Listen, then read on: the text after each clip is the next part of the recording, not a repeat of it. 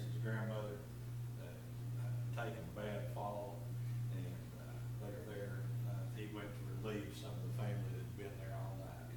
So we'll do the best we can this morning, and Austin, uh, can you get ready to do that? Just show that. Uh, last week Brent mentioned about the honor flight, and, uh, excuse me, we got up, uh, ready to go last night and be a part of that. And it was, uh, it was very touching, it's a very good thing. And, uh, I just wanna, if you can, uh, this message won't be real long. If the kids, you think they'd be okay, they're fine this morning because I, uh, it's, it's not a great message, it's a short message. And I think about Jerry Cheney every time I tell it. When I would get up to speak, Jerry would kind of look and smile because he thought, we beat the Baptist to the restaurants today. But, uh, I always thank Jerry. But, uh, watch this video real quick. This is part of what last night, uh,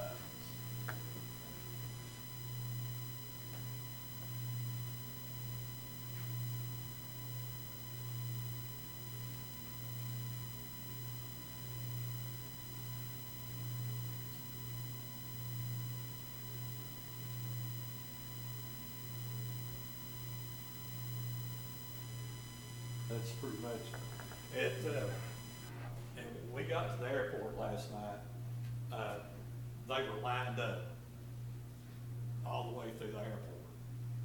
And people on both sides. And it was, uh, there were two World War II veterans, Brent, is that right? Only two. And uh, not many of those, those people left. Uh, Robbie's, uh, grandmother was Rosie, the, the Rivers, I believe, that generation. And when we look at that generation, they were known as the greatest generation, that group of people. Because they could do so much with so little. And, uh, oh, thank you, I appreciate it. And, uh, uh, I remember as a kid, and I, I didn't think about this till just now, and I've used this before. I don't know how many of y'all ever went to Bob's Ready to Wear in London. On the cash register, there was a piece of paper. And I committed this to my memory, and I don't know why I can remember it now, because I can't tell you hardly what I ate for breakfast this morning. But it said, "We the willing, led by the unknowing, do the impossible for the ungrateful. We have done so much with so little for so long, we are now capable of doing anything with nothing." Do you think about that?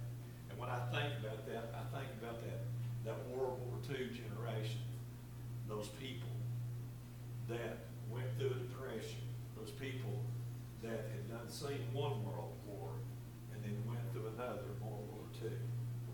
And then, excuse me, there was Korea, and then, uh, Vietnam, and then, uh, the Desert Storms, Afghanistan and Iraq.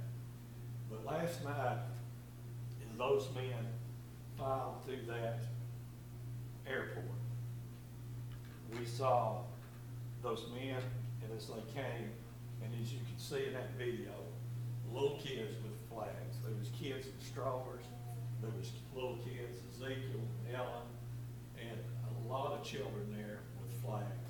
And there was a gentleman that was stood across from us, and he brought those flags to Ezekiel and Ellen, and give them to them. And I looked for him afterwards, and he got gone. I didn't have time to thank him. But as they waved those flags, those men came through, and it was kind of broke up in different ones. And those men saluted those flags.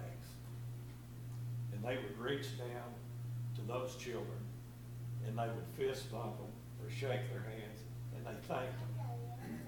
They thanked them lady told Lisa, uh, Kristen Hannah, she said, My husband has been respected more.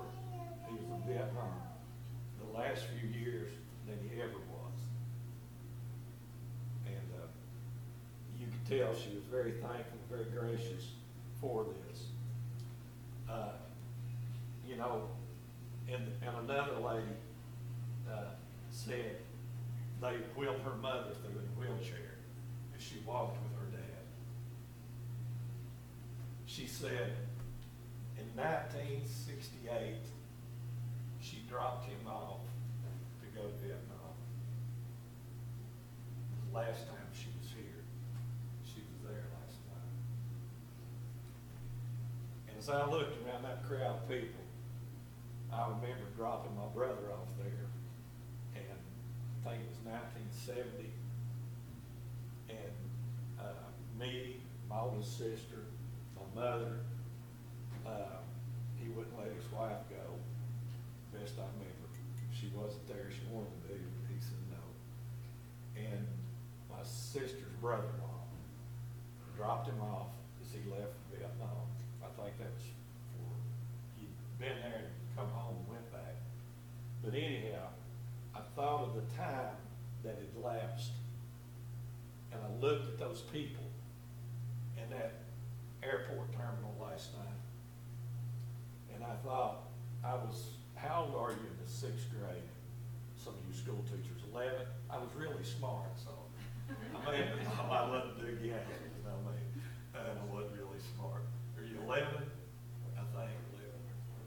I was eleven years old. And I thought the airport had changed, of course, a whole lot. And driving out Man o' War had changed a whole lot.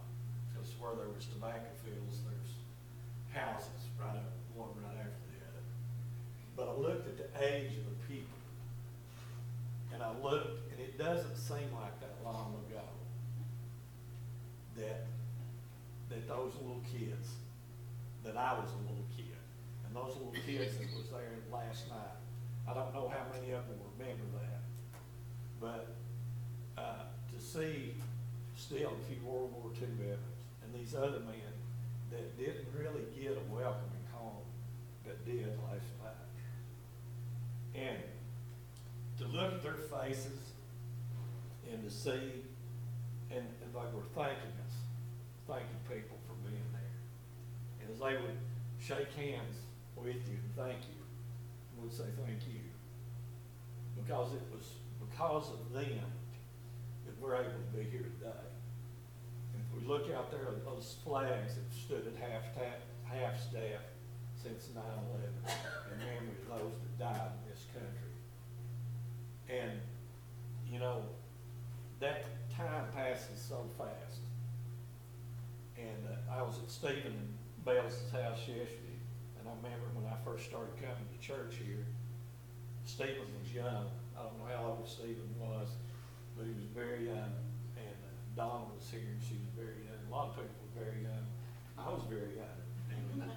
But time passes so fast. But looking back and remembering everything that these people did last night, and how those people had, had stood their ground for this country, and what all they've done. And, uh, this verse in Colossians chapter three, and verse twenty-three, says, Whatsoever ye do, do it heartily as unto the Lord and not unto men. We went through one of the best revivals this week that I remember. I, I mean, I, I don't remember as much as some, but probably some more than some others. But it was a wonderful revival. It really challenged everybody here, It really got on my toes. And if we would look at this, and as those men filed back by last night, and I thought about this, this, this morning, that, that is a thought, that whos, whatsoever you do, do it heartily to the Lord and not unto me. If we would do that, and we would make that something that we do every day, and, and we can realize what each and every one of those veterans did, and what we should be doing as Americans and as Christians. Because we are Christians first, and then we're Americans. And, and we should put Christ first in our lives. And we have been challenged by that this week, in revival. uh, know, the people that started the rest, the restoration movement, the Campbells, the father and the son, I believe it was Thomas and Alexander, I believe and Dennis was talking, the dad, and then he come here and the son carried on. And we talked about that, and this church been here hundred and ninety-two years, and the church over, uh, Whetstone, Dennis mentioned that, Dennis helped me prepare this unwittingly, I think this morning, that has been there longer than that. And, and uh, even, I've heard that Raccoon John Smith even spoke there, or at least maybe preached there, I don't know. It's over in Whitley County in Williamsburg. But how important it is to look back in history and to look at people that were the greatest generation, that brought us through the Depression, brought us through a world war, and stood their ground. And to look at us now, that we're afraid to stand up for Christianity, we're afraid to stand up for the unborn, but there are people out there that are, there's people in this church that are doing those things. And we should be doing those things. And I hope that these young, young kids remember and can understand that. And last night I thought, I don't know how much Ezekiel at six will remember, or Ellen at three, and all these other kids. But we need them to be in church. We need them to hear the word of God. We need them to, to be taught at home, that starts at home. And I thought, Derek, that was one thing I was tickled to death last week, when he said, you know, discipleship starts at home. It starts there.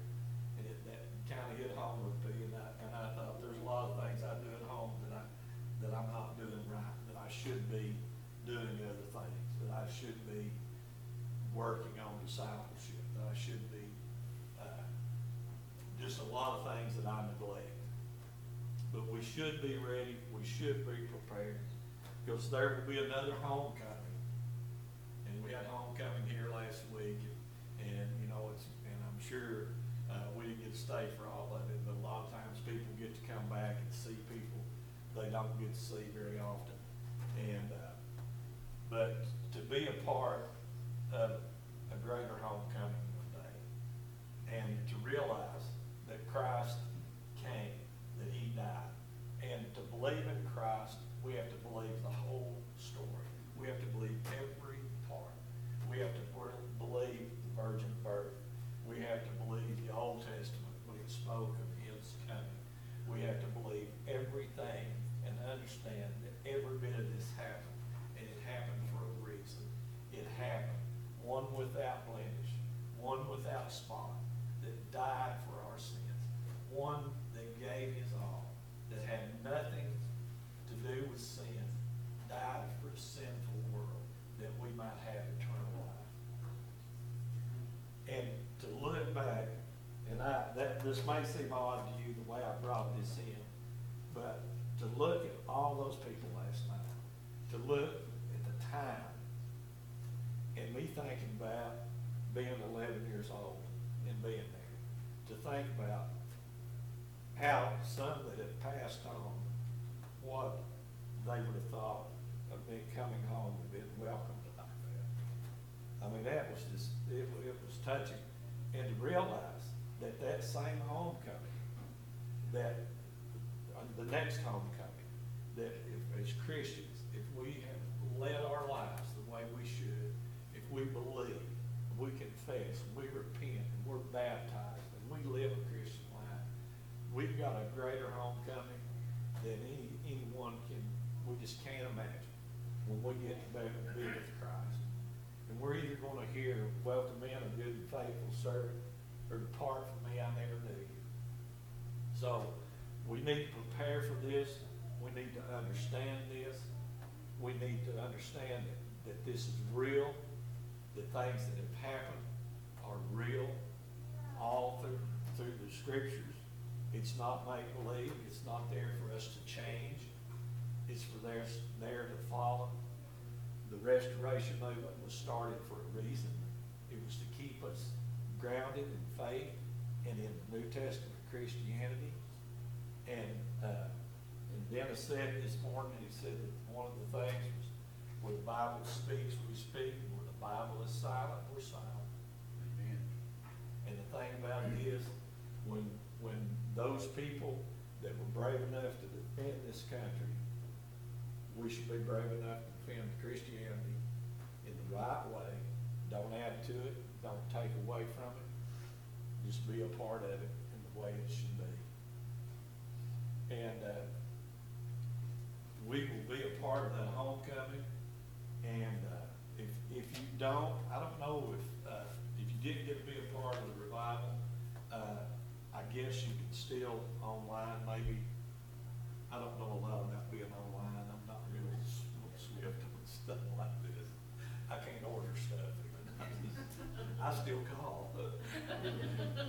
But, uh, watch, watch some of that, watch some of the and enjoy that. And this morning, as Sue Ann comes, I, I encourage you that if you have not made a commitment to Christ, that you would. And to be a part of Jesus Christ and Him crucified, and to have, and to have a hope of being in Christ, and being in heaven, and realizing how wonderful that will be. I mean, it's just, we can't imagine how heaven, heaven will be. And, uh, I, I, it's hard for me to imagine when we look at things the way we do. But our invitation to him is page thirty-one, drifting too far from the shore, verses one and three.